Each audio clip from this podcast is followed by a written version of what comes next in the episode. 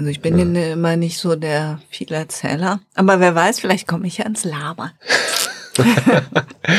Weil es war nämlich ganz toll in, ähm, in Nepal und ich freue mich schon, dass ich wieder hinfahren darf. Naps. Neues aus der Podcast-Szene. Dann würde ich sagen, hallo liebe Brigitte, schön, dass du da bist. Hallo Steffen, schön, dass ich hier sein kann. Legen wir langsam ganz gemütlich los, oder? Sehr gerne. Okay. Brigitte, in der Podcast-Szene kennen dich relativ viele, weil du schon ganz schön lange dabei bist. Äh, vielleicht magst du ja trotzdem mal kurz zusammenfassen, wie und wann ging das denn mit dem Podcasten für dich eigentlich los? Also, ich habe 2005 meinen ersten iPod geschenkt bekommen zu meinem 40. Geburtstag. Jetzt können alle rechnen. Und da war es quasi um mich geschehen. Also ich habe schon ein Jahr vorher sind ja Podcasts so ein bisschen in die Welt gekommen. Also in die Welt noch nicht, aber sie wurden entwickelt. Vielleicht kann man das so sagen. Und ich habe das dann direkt ein bisschen beobachtet. Ich habe damals als freie ähm, Hörfunkjournalistin beim Radio gearbeitet. Und 2005 mit meinem iPod konnte ich dann Podcasts ständig bei mir haben. Und das habe ich auch weitlich ausgenutzt und viel gehört und viel entdeckt und Was hast du damals so gehört? Hast du noch irgendwas im Kopf? Was ich gehört habe, weiß ich gar nicht mehr. Ich meine mich zu erinnern, es gab viel so Tech-Sachen. Ähm, es gab aber das Abenteuerleben. Das war so eine Podcast-Plattform, auf der ganz viele Podcasts von Trainern, Beratern, Coaches waren und die haben dort ihr Wissen geteilt. Und ich habe ähm, mit dem Gründer dieser Plattform vom Abenteuerleben damals auch ein Interview geführt und der hat gesagt, er fand Podcasts so toll oder findet Podcasts so toll, weil er früher tatsächlich an seine Kunden Audiokassetten verschickt hat. Und ja, das fand ich total spannend, dass eben ja eine ganze Berufsgruppe ähm, dieses Medium für sich als Instrument sieht, um gleichzeitig ihr Know-how zu teilen und natürlich auch ganz viel ihre Persönlichkeit, weil sie eben ja ihre eigene Stimme nutzen, benutzen. Und seit damals bist du durchgängig bis heute am Ball, ja? Ja, tatsächlich. Welche Podcast-Dienste bietest du an? Du bist ja immer noch in der Podcast-Branche. Genau, ich habe lange auch produziert, also fürs Radio, dann auch für Unternehmen und Organisationen. So eine Art Image-Audios habe ich gemacht. Und jetzt so seit, ich glaube, zehn Jahren oder acht Jahren mache ich nur noch reine Beratung und Unterstützung beim Podcasten. Das heißt, ich gebe Seminare, ich mache Workshops, ich schreibe Bücher, ich schreibe Fachartikel, ich blogge und ich podcaste. Alles zum Thema Podcasting. Das heißt, in Podcast Deutschland kennt man dich höchstwahrscheinlich, wenn man schon relativ lange dabei ist. Ich weiß das immer nicht so genau. Ich habe den Eindruck, dass ja, mhm. weil ich eben dann schon auch häufig angesprochen werde, so oder jemand sagt, ja, ja, kenne ich auch oder also so irgendwie.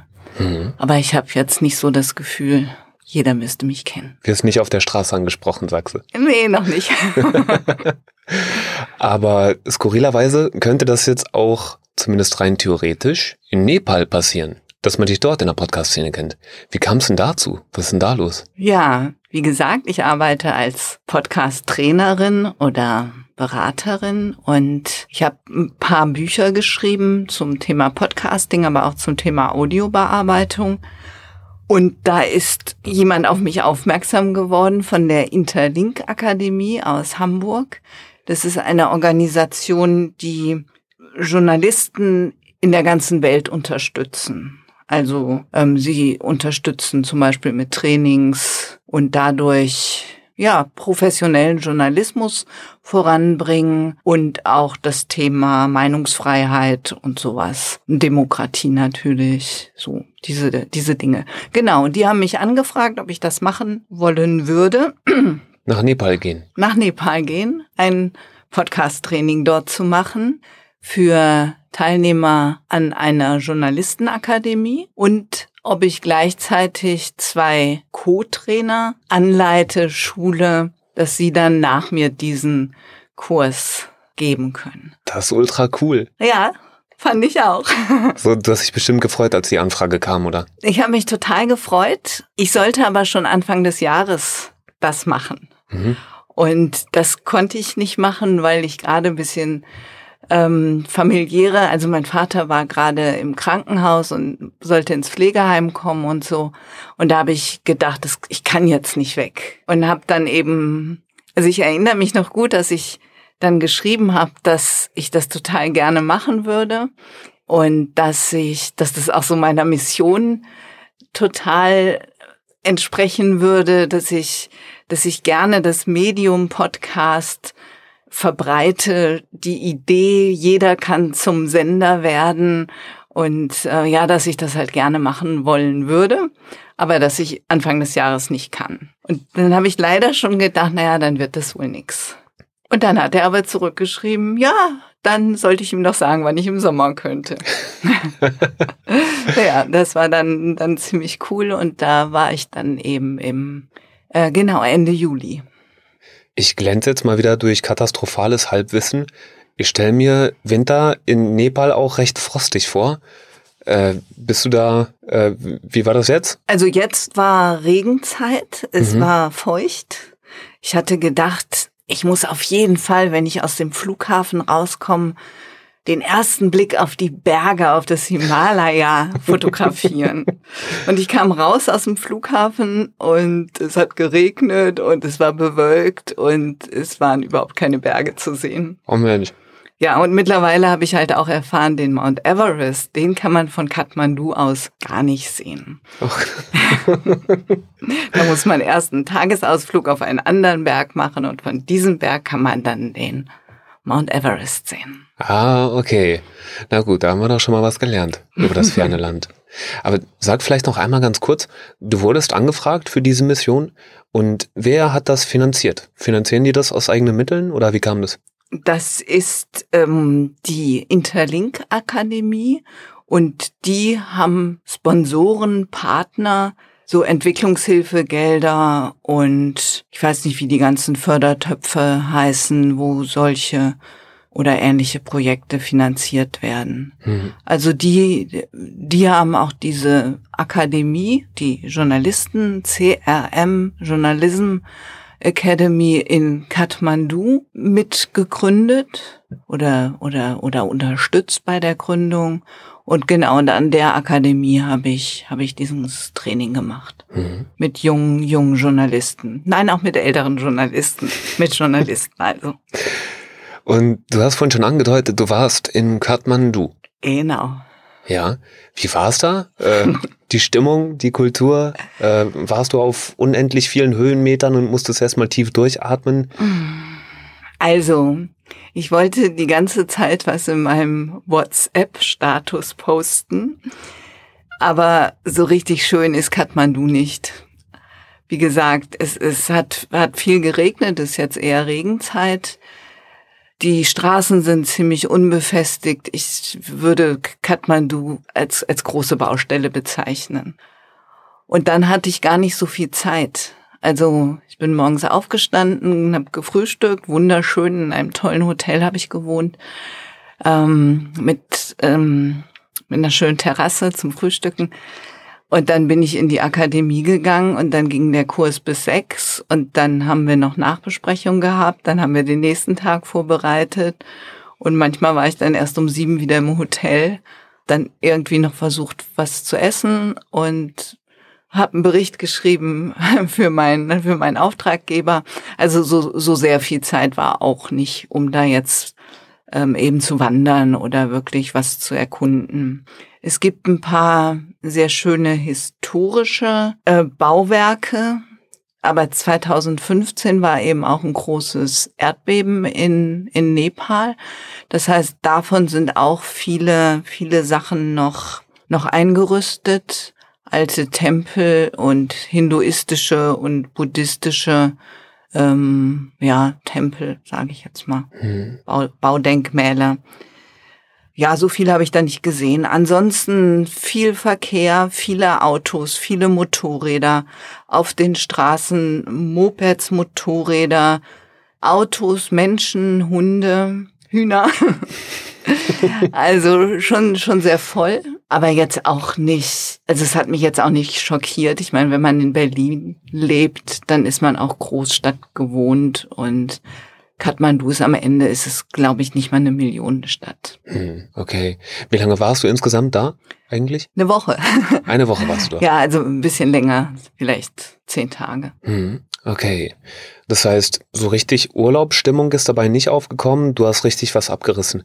Was genau hast du denn dann Podcast-trainingsmäßig eigentlich mit deinen Teilnehmern gemacht, mit den Journalisten? Im Prinzip das, was ich, was ich hier auch mache. Mhm. Also ich, ich habe ja so ein, so ein Konzept, den Podcast Cycle, in dem ich sage, ein Podcast startet man am besten in fünf Schritten. Das ist das Podcast-Konzept, die Technik, die Produktion, das Hosting und die Vermarktung oder Verbreitung des Podcasts. Und nach diesen Schritten habe ich eben auch mein, mein Training aufbereitet, vorbereitet. Mhm. Das heißt, äh, die, die Leute haben ähm, ein Podcast-Konzept gemacht. Sie haben gelernt, wie man eine Persona erstellt, wie sie also ihre Zielgruppe definieren können. Wir haben mit Audacity gearbeitet, das heißt, sie haben produziert, sie haben erstes Interview geführt, sie haben ähm, eine kleine Trailer-Folge aufgenommen, und wir haben mit der App Spotify for Podcasters gearbeitet. Die wird bei relativ, also von relativ vielen anderen Podcastern in Nepal auch benutzt. Und Nepal ist ein sehr armes Land. Das heißt, es ist natürlich cool, wenn dann so eine, so eine App auch kostenfrei ist.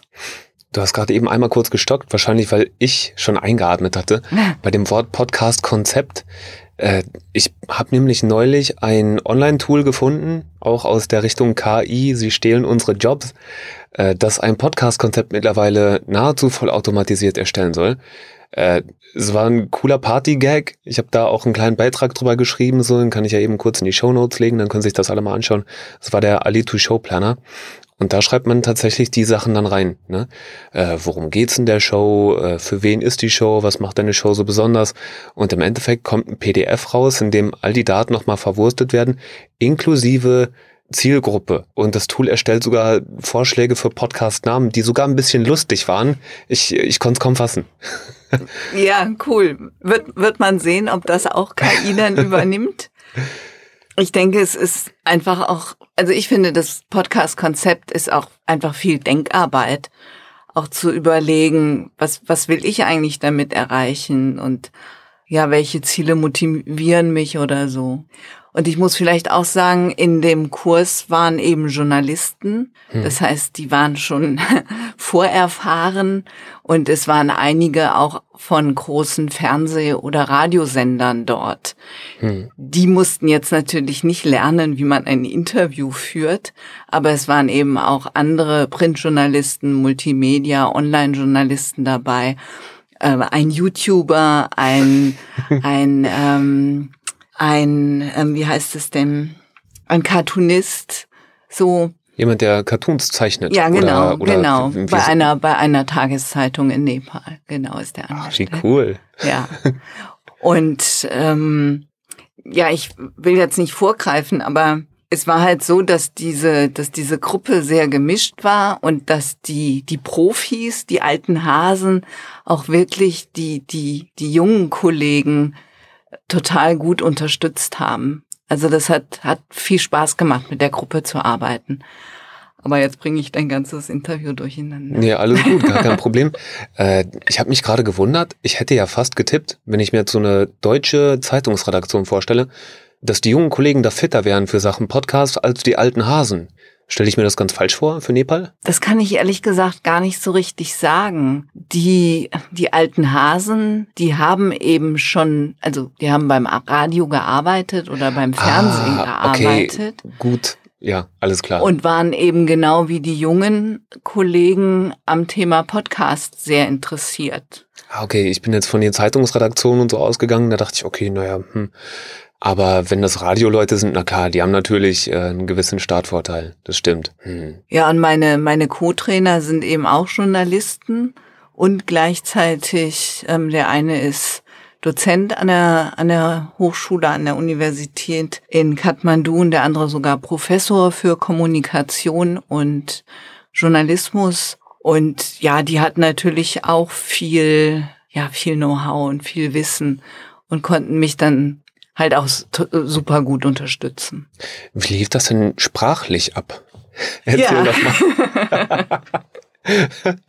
ich habe in deinem Newsletter ein Foto gesehen, da hattest du einen Flipchart abfotografiert, das war in Sanskrit. Ja, genau.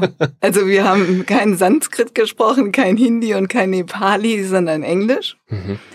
Und dieses, dieses Flipchart, das war so eine Art Zungenbrecher auf Sanskrit, so ein bisschen so ein, weiß ich nicht, so eine Art Reim.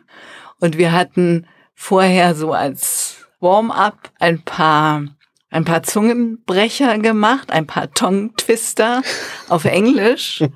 Und dann hat ähm, Sriram, der eine Co-Trainer, eben diesen Sanskrit, Sanskrit-Vers da reingebracht und hat ihn auf einen Flipchart geschrieben. Und da geht es eben auch ganz viel um Rhythmus und ja, und um Sprache und um Sprechen. Und dann haben wir eben auch alle, also nicht wir, ich, ich nicht, aber die anderen haben dann eben auch auf Sanskrit das, das nochmal ein bisschen ihre Sprechwerkzeuge geölt. Hm. Und ähm, das heißt, ihr habt Sprechen trainiert, ihr habt das Konzeptionelle, das Planerische, das hast du mitgebracht.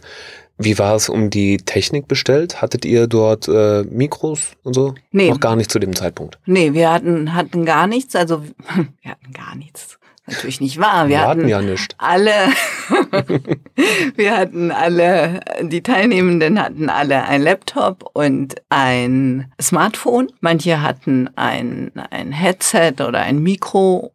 Ich hatte noch ein kleines Aufnahmegerät mitgebracht und ein Kollege hatte auch eins, eins mitgebracht.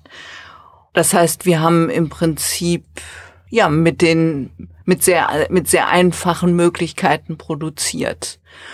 Als Software haben wir Audacity genutzt, auch weil es kostenlos ist, aber weil ich ja auch, das weißt du, auch in anderen Zusammenhängen gerne damit arbeite. Und, und eben mit der App Spotify for Podcasters, mit der kann man ja auch aufnehmen. Und wir haben uns natürlich auch dann die Möglichkeiten von Audacity angeguckt, wie man Aufnahmen verbessern kann und wie man auch welche Tools man sonst noch benutzen kann. Also ich habe Auphonic mit ins Spiel gebracht, zum Beispiel. Also die, die, der, der Webservice für die Postproduktion von Audios. Ich nutze Auphonic ja auch manchmal und ich überlege gerade, ich weiß gar nicht, ob ich das auf Deutsch oder auf Englisch nutze, wenn ich ganz ehrlich bin. Mhm. Also, und das gibt es auf jeden Fall auf Englisch, ja? Das gibt's nur auf Englisch. Gibt's nur auf Englisch. Ja, guck, ey, das ja. passiert mir manchmal. Mhm. Dann weiß ich auch nicht mehr, ob ich Filme auf Deutsch oder Englisch gesehen habe. Das äh, kommt manchmal unter die Rede. okay. Ja, manchmal war es ganz witzig. Also so Themen wie Schreiben fürs Hören. Ist ja so ein Thema, was mir auch sehr am Herzen liegt. Das ist jetzt natürlich schwierig, das für, für Englisch zu machen. Da habe ich mich aber auch vorbereitet und so ein paar Dinge sind dann ähnlich wie im Deutschen. Da haben mich dann aber auch meine, meine Kollegen halt sehr unterstützt und haben noch mal ein bisschen erzählt, also wie denn, wie das denn, wenn man auf Nepali, wenn die in ihrer eigenen Sprache produzieren, ob es da was gibt, was sie beachten können. Und es ist wohl so, sagten die mir, dass das Nepali schon eine sehr bildhafte Sprache ist. Also ich würde mal sagen, das ist, sie ist dann vielleicht auch prädestiniert fürs Podcasten. Und über Deutsch sagt man, dass das sehr deskriptiv und sehr technisch ist, ja? Genau. Meine ich zumindest mal aufgeschnappt zu haben. Ich habe ja keinen Außenblick. Ja, wir haben schon, wir haben schon so eine, so eine Amtssprache auch oder diese ganzen verkappten Verben, die, die halt diese ähm, Hauptworte, die auf ung enden, die ja eigentlich alles Verben sind. Und ähm, ja, aber die Teilnehmenden dort waren auch einfach sehr interessiert ja an, an meiner Arbeit hier in Deutschland. Und ich habe dann auch mal so ein paar Sachen über die deutsche Sprache erzählt, zum Beispiel das mit den mit den Ungverben und Ja, und wie gesagt, diesen, die, bei diesem Part haben mich dann meine, meine Co-Trainer sehr gut unterstützt. Gab es irgendwelche Überraschungen, außer herauszufinden, dass Nepali eine sehr bildhafte Sprache ist? Gab es da irgendwelche Aha-Momente, so wie so ist es bei uns und ach, bei euch ist das ja total anders? Interessanterweise nicht. Ah. Genau, der Aha-Moment war eher der, dass es genauso ist wie bei uns. Was? Also auch, auch die, also in meinen Workshops hier frage ich ja auch immer, wer hört Podcasts? Hm. Wer hört wie oft Podcasts? Und wer hört täglich? Wer hört vielleicht einmal die Woche? Wer hört einmal im Monat? Wer hört ab und zu? Und ich wollte diese Frage dort auch stellen und wollte das verbinden mit so einer kleinen Bewegungsübung, Mhm. dass ich sagte, wir machen, machen vier Gruppen und jede Ecke ist jetzt eines für täglich, eines für wöchentlich, eine für monatlich und eine für seltener. Und ich merkte so ein bisschen bei meinen Co-Trainern, dass die so dachten, äh, das ist doch doof und was soll uns das für eine Erkenntnis bringen? Weil sie davon ausgegangen sind, dass alle Podcasts hören. Hm. Wenn nicht täglich, so doch wöchentlich. Und der Aha-Moment war eben der, dass in der Ecke, wo es hieß, weniger als einmal im Monat, die meisten Leute standen. Ah, Das heißt, das, was ich auch ganz oft in meinen Podcast-Workshops und ähm, Seminaren erlebe, dass die Menschen gar nicht so viel Podcasts hören, aber trotzdem einen Podcast machen wollen und Podcasts irgendwie toll finden und interessant. wie passt das zusammen? Warum möchten die dann einen Podcast machen? Weil jeder das gerade macht oder was denkst du? Vielleicht, weil sie ein Medium suchen, um sich auszudrücken. Und Podcast wäre eben so ein Medium, was jeder machen kann. Hm. Und dass sie sicherlich alle auch an, an dem Auditiven interessiert sind. Kann man sich besser ausdrücken, als wenn man einen Facebook-Post schreibt, ne? Stimmt. Ja, und es kommt einfach viel mehr rüber. Mhm. Also das war, das war wirklich so ein, so ein Moment, wo auch dann eben meine Co-Trainer hinterher total perplex waren, ja. Aufmerksame Napshörer wissen, dass ich mich ganz gerne mal nach internationalen Podcast-Märkten erkundige. Und als ich mitbekommen habe, dass du nach Nepal gehst, da war mir von vornherein klar, okay, da frage ich dann hinterher auch nochmal nach. Was geht denn dort? Wie hören denn die Menschen in Nepal Podcasts? Jetzt habe ich aber schon mitbekommen, du bist gar keine Nepal-Podcast-Expertin geworden in der einen Woche. Nee, das bin ich, bin ich nicht. Ich habe in dieser Woche extrem spannende Projekte, Podcast-Projekte kennengelernt, die kommen werden von, von den Kursteilnehmenden, aber die es natürlich auch schon gibt. Tolle, tolle Podcasts. Ich kann aber nicht sagen, ja, jetzt so eine Marktanalyse machen oder sowas. Ich würde mal sagen, so die, die Themenbreite ist ähnlich wie, wie hier. Das heißt, ähm, wir finden Podcasts zum Thema Persönlichkeitsentwicklung, zum Thema Rechte, Online-Rechte, Menschenrechte, Frauenrechte, Nischenthemen. Wir finden, ich habe hab mir ein, ein Zitat rausgesucht, das fand ich so toll, ähm, von einem Podcast. Der hat, der hat in seiner Podcast-Beschreibung geschrieben, das ist ein Interview, Interview-Podcast. Und er hat geschrieben, also in der Podcast-Description, aus Gesprächen entstehen Ideen und Ideen führen zu Handlungen, die das Wachstum der Gesellschaft vorantreiben. Ich glaube, dass lange und ungefilterte, tiefgründige Gespräche eine verlorene Kunst in dieser nahezu perfekt präsentierten Welt sind. Und dies ist mein Versuch, echte Gespräche mit echten Köpfen zu führen und sie ihnen zu präsentieren. Das Ziel ist es, von den größten Denkern zu lernen und sie mit auf die Reise zu nehmen. Hotel Matze auf Nepali. Da läuft einem so ein bisschen, also mir läuft da so ein bisschen kalt den Rücken runter und ich denke, wow, Tolle Gedanken, tolle Ja. Ideen. Und das ist jemand, der das Medium offensichtlich verstanden hat. Ganz genau, ganz genau. Was viele, viele Podcaster hören Podcast auf einer Plattform, die heißt Mambro Patro. Mhm. Das ist eine Podcast, eine, eine Plattform, auf der Podcasts sind, aber man sie nicht abonnieren kann. Hm. Und viele, also viele haben auch das gleiche Thema, dass sie, dass sie auf YouTube podcasten, was ja eigentlich gar keine richtigen Podcasts sind. Das heißt, am Anfang war auch dort, wie hier in Deutschland, einfach erstmal zu erklären, was ist ein Podcast, ah. welche Rolle spielt der Feed und diese, diese ganzen Geschichten. Und ähm, genau, und warum, warum ein YouTube-Video kein Podcast ist. Hm. Der gute alte RSS-Feed. Genau. In den Episoden, die ich gemacht habe mit Podcastern aus anderen Ländern über internationale Podcastmärkte, ist mir tatsächlich auch dann immer deutlicher geworden, dass alles, was jetzt nicht gerade Westeuropa oder äh, Nordamerika ist, wahrscheinlich gar nicht so großen Wert auf die Sachen mit den RSS-Feeds legt. Ich glaube, die sind absolut gut und fein damit, ihre Sachen auf YouTube zu hören und was dann in der Kiste drin ist und wie es dahin gekommen ist, das interessiert, glaube ich, viele Menschen gar nicht so sehr. War zumindest mein Eindruck. Ich sehe gerade, du möchtest was sagen?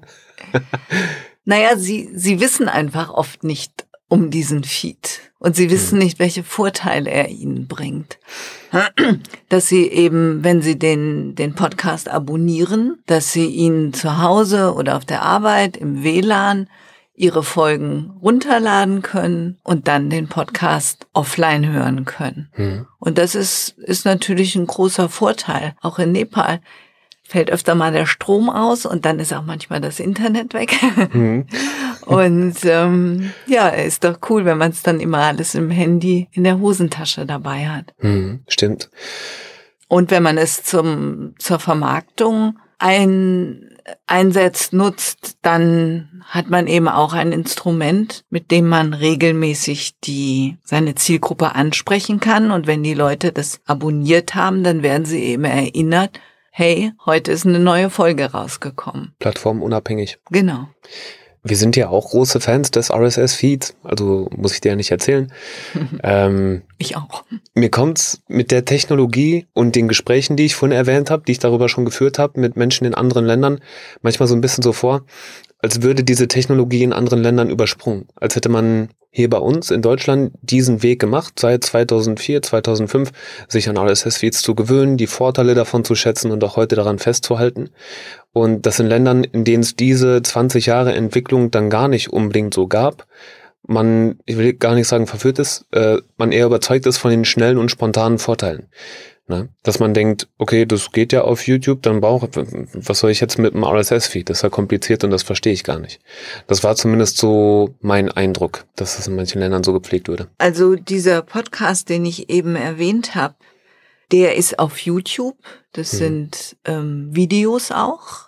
Und alle Folgen werden zusätzlich noch als Podcast veröffentlicht. Aber es ist eine YouTube-First-Strategie. Ja? Weiß nicht, welche Strategie das ist. Ja. Er, er bietet eben beides an. Hm. Und wir hatten im Kurs, nicht wir hatten, wir haben, der Kurs läuft ja noch, wir haben im Kurs eben auch einen YouTuber und der wird seine Videos auch jetzt sukzessive auch als Podcast veröffentlichen. Hm. Ich weiß nicht, du sagst übers überspringen. Ich glaube, auch hier in Deutschland ist das mit dem Feed ja noch gar nicht so richtig angekommen. Also in meinen Podcast-Workshops ist es immer ein kleiner Aha-Effekt bei meinen Teilnehmenden, ähm, wenn sie denken, ah ja, dann, dann ist das ja eigentlich gar kein Podcast, was ich die ganze Zeit höre oder was ich dachte, was ein Podcast ist. Hm. Und nicht, nicht alle haben automatisch nutzen ihre Podcast-App auf dem Smartphone. Also deswegen von, von überspringen würde ich fast gar nicht reden, weil ja, wir sind so, so drin und, und uns ist das alles so selbstverständlich. Aber ich merke halt ganz oft, dass, dass nicht alle Leute wissen, wie Podcasts gehen, wenn sie vielleicht wissen, wie Radio hören geht. Hm. Mir fällt gerade noch mal ein, dieser, dieser Podcast-Player aus Nepal, den du vorhin erwähnt hast. Äh, ich komme schon wieder gar nicht mehr auf den Namen. Wie hieß es? Mambo? Mambo Patro. Mamro Patro. Ja, okay. Äh, da kann man Podcasts finden, aber nicht abonnieren. Genau. Das ist ja ulkig. Wie, wie kommt das? Na nur? ja, frag mich nicht. ja, okay. Aber der ist dort groß und Menschen nutzen den. Genau, genau. Und der ist lokal. So ein bisschen wie, wie YouTube. Und das ist ein lokaler großer Player dort aus dem Lande. Eine, eine äh, große, große Plattform. Mhm, interessant. Gibt's denn dort auch sowas wie eine Podcast-Szene? Hast du darüber was mitbekommen? Da habe ich wenig mitbekommen. Ich habe ähm, im Internet ein paar Artikel gefunden. Einmal von der UNESCO. Die haben auch zum Beginn der Pandemie ungefähr geschrieben, dass Nepal Podcasts entdecken, dass eben gerade die Radiostationen Podcasts entdecken, weil sie merken, dass sie A, ganz ähnlich wie bei uns, die jungen Menschen nicht mehr erreichen, dass die eben nur noch online sind, dass zunehmend Menschen in Nepal statt Fernseh zu gucken lieber Podcasts hören und dass ein, ein weiterer Grund ist auch, dass diese normalen Radiowellen gar nicht bis in die letzte Ecke von Nepal äh, kommen können, aber aber Internet. Mhm. Und das da, genau da wurde auf auf der einer in einem Artikel von der UNESCO eben, die haben wohl auch Workshops schon angeboten und sowas dort ähm, dass das Medium so ein bisschen ähm, ja promoted. Und auf auf einer anderen Seite auch auf einer nepalesischen Infoseite, da ähm, hieß es eben auch, Podcasts kommen und auch tatsächlich seit der Pandemie ist es ein Thema geworden. Ah, dann gibt's Parallelen. Ja, ja, und das ist, das ist tatsächlich, ich meine, es ist ein blödes Thema, ähm, Corona jetzt. Aber du bist, du bist in einem, in einem Land ganz weit weg von zu Hause, aber du hast eine Erfahrung auf jeden Fall gemeinsam. Ne? Mhm. Und welche Sprachen dominieren dann dort den Podcast-Markt? Weißt du das? Ähm, Englisch und Nepali. Ah ja, okay. Würde ich jetzt so sagen, wie gesagt, ohne das wirklich irgendwie detailliert analysiert zu haben. Ich habe ähm, Podcasts, also viele englischsprachige Podcasts gefunden und viele Nepali-sprachige und manchmal auch so ein Mix aus beidem hatte ich, hatte ich den Eindruck. Ja. Mhm. Und du hast es jetzt diese Runde nicht geschafft, den Mount Everest zu sehen, oder? Nee. Oh Mann. Aber du bist bald wieder da. Genau. Ich ähm, fliege im September ähm, wieder hin. Und dann ist sozusagen, also wir hatten jetzt eine Woche Präsenzzeit. Im Moment gibt es eine E-Learning-Phase, in der die Teilnehmenden all die Dinge, die sie gelernt haben, ausprobieren. Und ähm, wir sind, tauschen uns aus über auf, auf einer Moodle-Lernplattform und in einer WhatsApp-Gruppe und ich habe auch schon, also bin auch über Social-Media-Kanäle mit, mit einigen vernetzt. Das ist irgendwie ganz nett. Und Anfang September gibt es dann nochmal eine Woche in Präsenz und dann ist dieser Block zu Ende. Und dann mache ich eine Woche Urlaub in Nepal. Jawohl. Jawohl, versuche den Mount Everest zu sehen, nicht zu besteigen. Ich wollte sagen, kletter so hoch, Brigitte. nein, nein, nein. Und dann ist, ähm, dann startet wieder so ein Blog. Den Blog machen dann aber meine Co-Trainer und ich werde eben nur einfach noch ein bisschen gucken und sie unterstützen. Was für ein tolles Projekt. Ja, es ist großartig. Ich bin auch total glücklich. Kannst richtig stolz sein, das ist echt cool. Ja, also am, am letzten Tag, also dort, ähm, dort in Nepal fängt die Woche am Sonntag an. Mhm. Das heißt, der letzte Seminartag war der Freitag. Und am Samstag hatte ich, dann bin ich erst nachmittags geflogen, da hatte ich noch einen, noch einen guten halben Tag Zeit und ich glaube, ich habe den ganzen Tag und wahrscheinlich auch noch den ganzen Flug gegrinst weil ich so froh und so dankbar war, dass das so gut abgelaufen war, dass das alles geklappt hat, dass ja, dass das eigentlich, dass das, dass das alles großartig war. Und dass ich richtig traurig war, dass ich, dass ich abreisen musste. Und ja, es hätte ja auch irgendwie anders kommen können. Ne? Hätte auch sein können, dass ich denke, oh mein Gott, und in sechs Wochen musst du hier wieder her oder so, ja. Aber nein, es war total toll und ich freue mich, dass ich, dass es bald wieder losgeht. Ich spüre das. Mhm. Sag mal, gibt's denn vergleichbare Projekte mit anderen Ländern? Und falls ja, bist du denn da auch mit im Boot? Gibt's da schon irgendwelche Pläne? Also ich bin vor Jahren schon mal für ein Projekt in Afrika angefragt worden. Da bin ich aber nicht genommen worden. Und ja, was sich jetzt entwickelt, weiß ich nicht. Also es gibt, gibt bisher keine Anfragen. Vielleicht kommt das dann ja jetzt nach dem NAPS-Podcast. Wer weiß. Für den Fall, dass ihr Brigitte erreichen möchtet, dann abonniert den ehrenwerten Podcast übers Podcasten. Den gibt's schon viele, viele Jahre und Brigitte ist immer noch sehr aktiv. Und ich würde von hier erstmal sagen, vielen, vielen lieben Dank für die Infos. Steffen, ich danke dir für deine Fragen. Immer gerne. Dann abonniert auch den NAPS Podcast, so könnt ihr sicherstellen, dass ihr keine Folge mehr verpasst. Und heute in zwei Wochen gibt's die nächste Episode. Ich sage von hier aus viele liebe Grüße und bis zum nächsten Mal. Tschüss. Tschüss. Das war NAPS, Neues aus der Podcast-Szene. Abonniert den Podcast gerne dort, wo ihr eure Podcasts hört.